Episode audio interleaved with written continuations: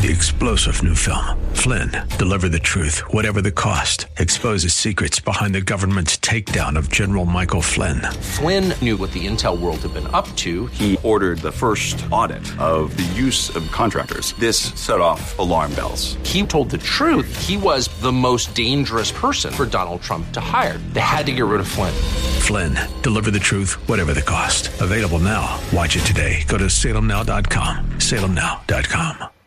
It's our final look at our little mini series called The New Life in Christ. Join us as Pastor Gary Wagner reminds us once again of the new life that we have in Jesus, what it took to get us there, and what it should look like as we live it out.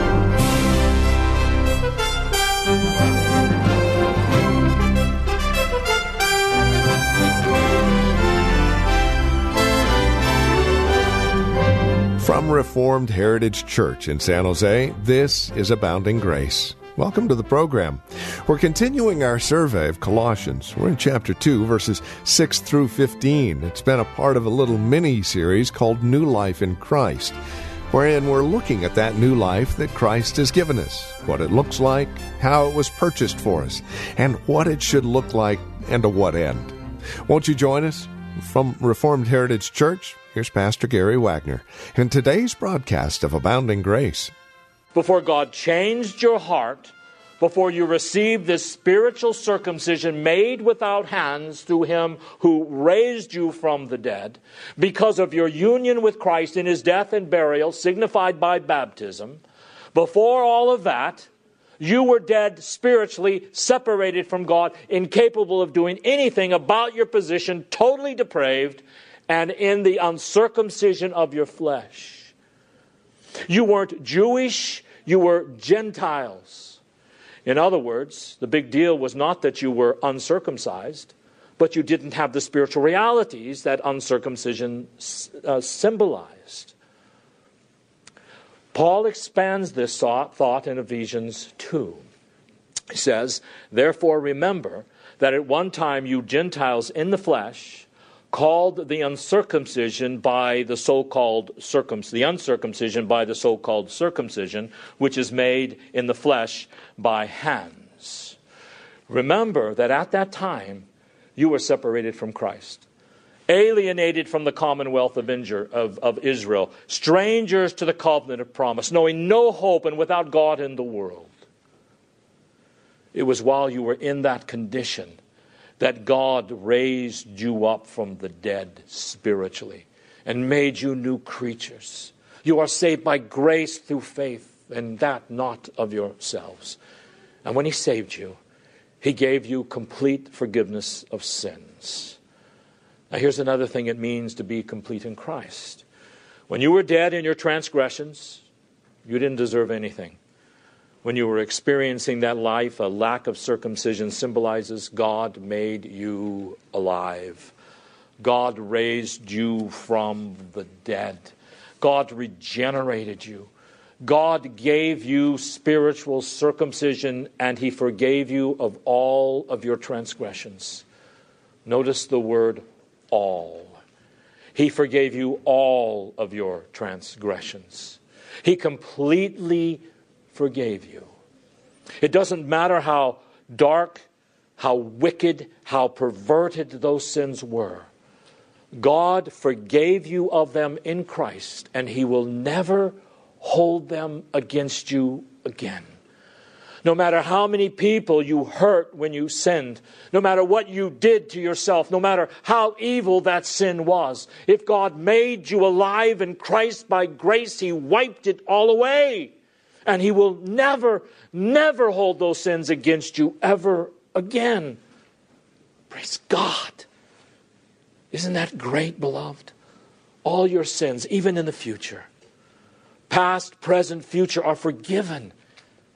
Here is the basis for forgiveness of every sin in your life from conception to the grave complete forgiveness. And this forgiveness is ours only because of the truth of verse 14. And here is the heart of the gospel. Having canceled out the certificate of death, consisting of decrees against us, and which was hostile to us, and he has taken it out of the way, having nailed it to the cross. Here is some very powerful imagery. This is the reason our sins are forgiven. This is the reason why we have salvation in Christ. What he is saying here is this is the heart of the gospel. And here is why all of these rich blessings are ours, which is because of the certificate of debt consisting of decrees against us was canceled out. Those decrees that were hostile to us were taken out of the way and nailed to the cross. Now let's look at some of this imagery here. The cancellation of the certificate of debt. A certificate of debt in the first century was a legal statement of debt signed by the debtor. And he was admitting to his indebtedness. The decrees. The decrees mean legal ordinances against us or the laws of God.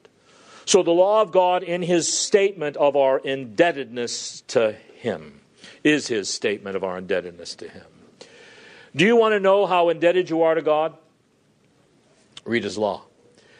Do you want to know what you deserve from God's law? Then read it. The law of God is against us, not only stating God's claims against us, but is also hostile to us as our enemy outside of Christ, condemning us and crying out for our punishment. You see, the law of God to the unbeliever is his worst enemy.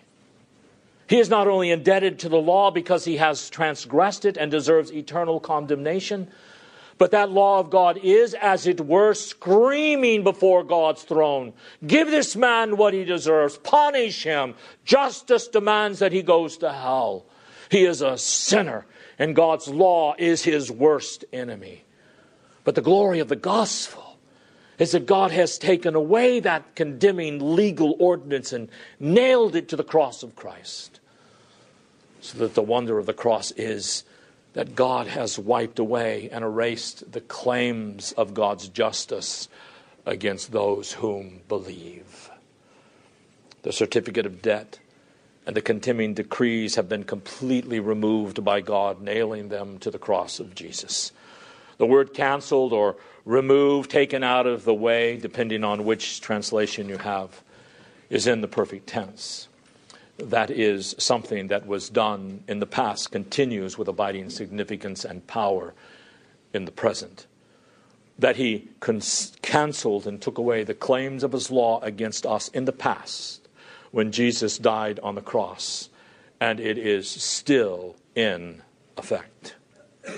Nailed is the tense is in that tense that means once for all, unrepeatable that there on the cross God nailed his law as the condemning instrument and thereby erased its claims for all of those who believe in the Lord Jesus Christ.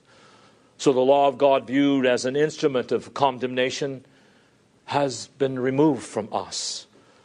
By Christ's substitutionary death, he has liberated his people from the penalty the law demanded, but not from its demand.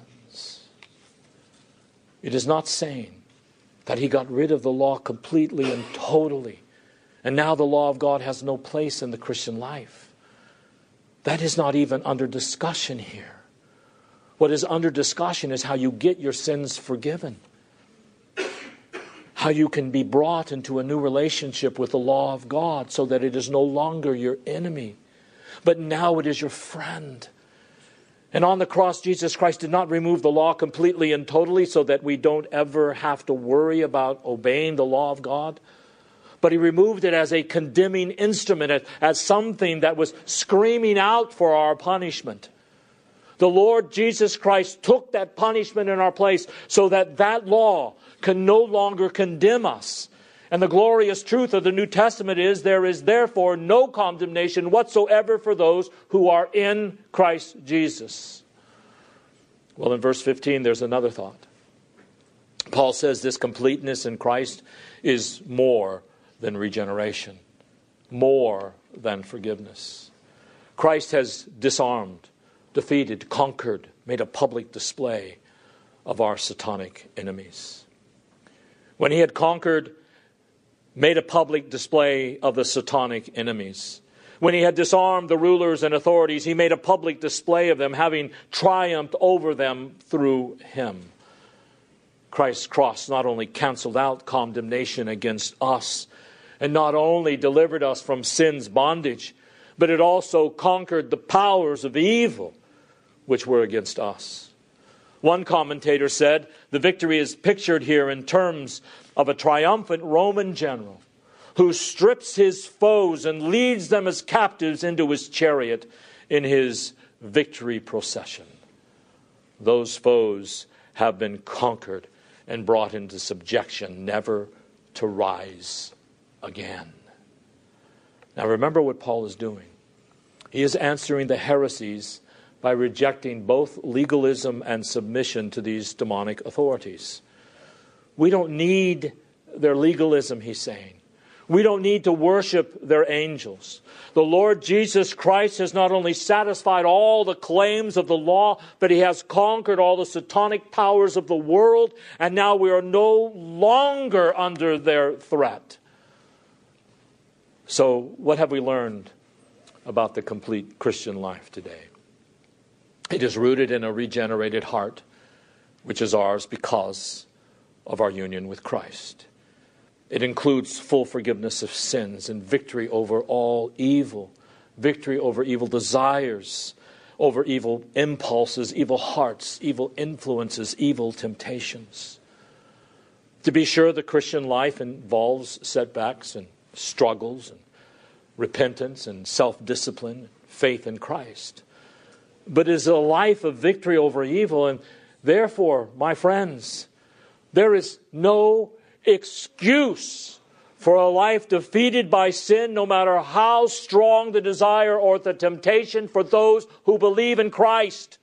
The complete Christian draws her or his life from the strength, from the union with Christ. They trust in Christ's sovereignty and his conquest over evil in this fight of sin. Now, it's so easy to say, isn't it? That the complete Christian life is a life of victory over evil. But I want you to understand, beloved, that because of the accomplishments of the death of Christ, these are not simply just words. The victory over evil is something that complete Christians actually experience in at least three ways of their life. First of all, victory over evil includes personal victory over evil in your daily struggle with sin. Now, there is no perfection in this life before death, sinless perfection. But there is a general tone to your life, and that tone is victory. The Bible tells us that because of the death of Christ, canceling out our debt, conquering satanic powers, and conquering evil, we can experience victory over our sin in our daily struggles. Romans 7 24 and 25 say, Wretched man that I am, who would deliver me from this body of death? Thanks be to Jesus our Lord. So then I myself might serve the law of God with my mind, but with my flesh I serve the law of sin. Paul here is talking about the warfare that a Christian experiences between his new life and the remnants of the old life that remained within him. He says, Sometimes I do the things I want to do, sometimes I don't do the things I really want to do. But I joyfully concur with the law of God in my inner man. And I am serving God in my heart because I love His law. And it is the Lord Jesus Christ who gives me that love and that victory. So you and I can get the victory over those sins and habits and desires and tendencies that dominate so many people today because of the death of Christ. Do you have a problem with drugs? My friends, you can be set free. Do you have a problem with anger? You can be set free. Do you have a problem with communication with your spouse in a biblical way? You can be set free. Well, how do I get this victory over sin and the daily struggles of my life? Uh, let me tell you a couple of things quickly. And by the way, I'm not going to be telling you anything that I have not told you in the past. This is nothing new. First, through real faith in Christ. If you don't believe in the Lord Jesus Christ and his sovereignty, you will be a slave to sin all of your life. Oh, you may be able to make superficial little changes, but no changes that are substantial and lasting. And, beloved, if you are not getting these victories in your daily walk, listen to me. If you are not getting these victories in your daily walk, you have to question your relationship with Christ. Your union with Christ must be questioned if changes to your behavior are not taking place in your life and you fall back into the same behavior over and over and over again. Colossians 2 6 says, As you received Christ Jesus the Lord, so walk in him, rooted and built up in him, and established in the faith just as you were taught, abounding with thanksgiving. So, what is the first step in getting victory over evil in your life? By faith, be brought into union with Christ. By believing in Him, Him alone for salvation, for victory over your struggles. Recognizing Him as you did when you first were saved, that you are totally helpless without Him do you understand that? Do you feel that? Do you realize you are totally helpless without Him? And you are absolutely, totally dependent upon Him. Number two, draw strength and motive from your union with Christ. Romans 6 11 and 12 say this. So you also must consider yourselves dead to sin and alive to Christ and alive to God in Jesus Christ.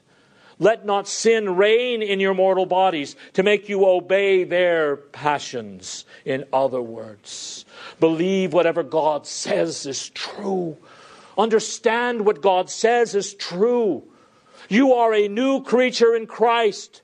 You are brought into union with the Lord Jesus. He is the fountain of all spiritual strength and all spiritual life. Now draw from that power and do not let sin tell you what to do. Third, be continually increasing and deepening your understanding of the death of Christ. Make sure you understand it.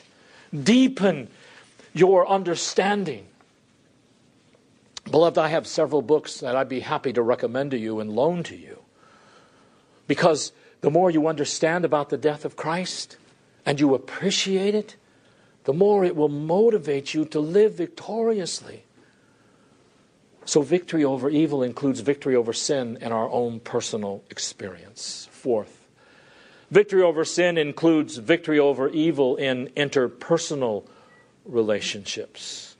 All kinds of evil in, imper, in interpersonal relationships between a husband and a wife, between parents and children, children and parents, your neighbors, your fellow employers, employees, your fellow students, extended family, church family, all kinds of evil in those relationships.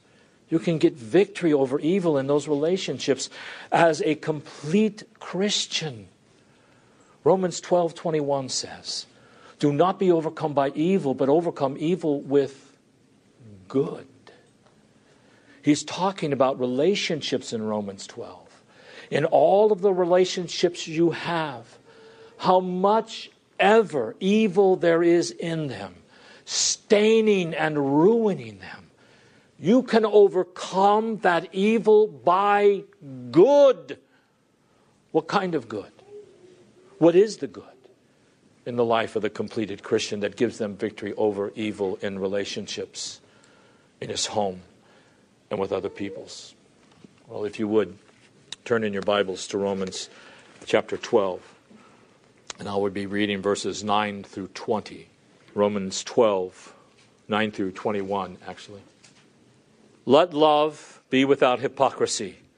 Abhor what is evil. Cling to what is good. Be devoted to one another in brotherly love. Give preference to one another in honor. Give preference to one another in honor don't expect to be preferred. Not lagging behind in diligence, fervent in spirit, serving the Lord, rejoicing in hope, persevering in tribulation, devoted to prayer, contributing to the needs of the saints, practicing hospitality. Bless those who persecute you. Bless and do not curse. Rejoice with those who rejoice, and weep with those who weep. Be of the same mind toward one another. Do not be haughty in mind, but associate with the lowly. Do not be wise in your own estimation. Never pay back evil for evil to anyone. Respect what is right in the sight of all men. If possible, so far as it depends on you, be at peace with all men. Never take your own revenge, beloved, but leave room for the wrath of God, for it is written, Vengeance is mine, I will repay, says the Lord. But if your enemy is hungry, feed him. And if he is thirsty, give him a drink. For in so doing, you will heap burning coals on his head. Do not be overcome by evil, but overcome evil with good. And beloved, it is this kind of good life that the completed Christian lives. No complaint, no retreat for it is this kind of good life that wins victory over evil in relationships with other people. Is your relationship with your wife or your husband or your children or your parents evil? Good can overcome evil. Live this kind of life through faith in Jesus Christ. If you are, and if you are depending on Him to give you the strength, you won't have any problems with your parents and vice versa, or your spouses. Then, last, victory over evil includes success in our attempts to reconstruct church and society in this anti Christian America.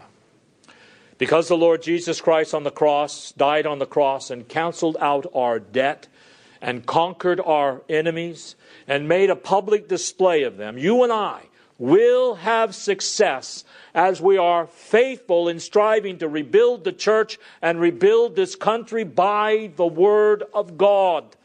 1 Corinthians 15, verse 55 and 58 say, But thanks be to God who gives us the victory through our Lord Jesus Christ. Therefore, my beloved brethren, be steadfast immovable, always abounding in the work of the Lord, knowing that in the Lord your labor is never in vain. So, no matter how much our culture persecutes us and seeks to destroy and discredit us, you and I have conquered evil and will, and will continue to conquer evil as long as we are faithful to the Lord. Just continue to be encouraged by Christ's death and by meditation on Christ's death. Every time you do something wrong, you should think about Christ's death.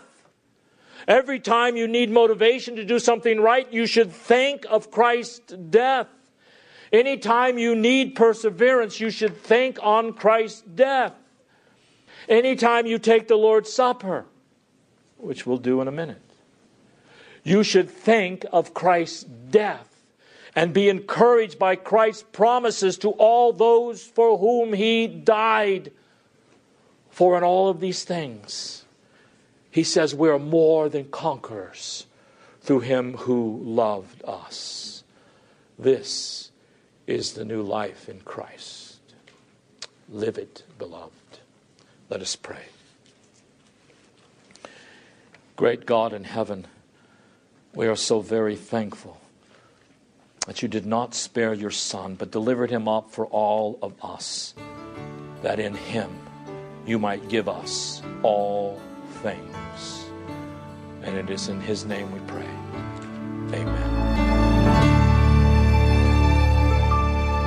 And that'll bring us to the end of our time today here on Abounding Grace with our teacher and pastor Gary Wagner from Reformed Heritage Church in San Jose. Thank you for joining us today. It's our hope and prayer that we've been able to encourage you in Christ and stimulate your walk in Him. To address questions, comments, prayer requests, or concerns, please call or write to us. We'd love to talk with you. 408 866 5607 is our phone number 408 866 5607. You're also welcome to visit our website. Drop us an email when you do, reformedheritage.org. Real simple, reformedheritage.org. A lot of information there about who we are.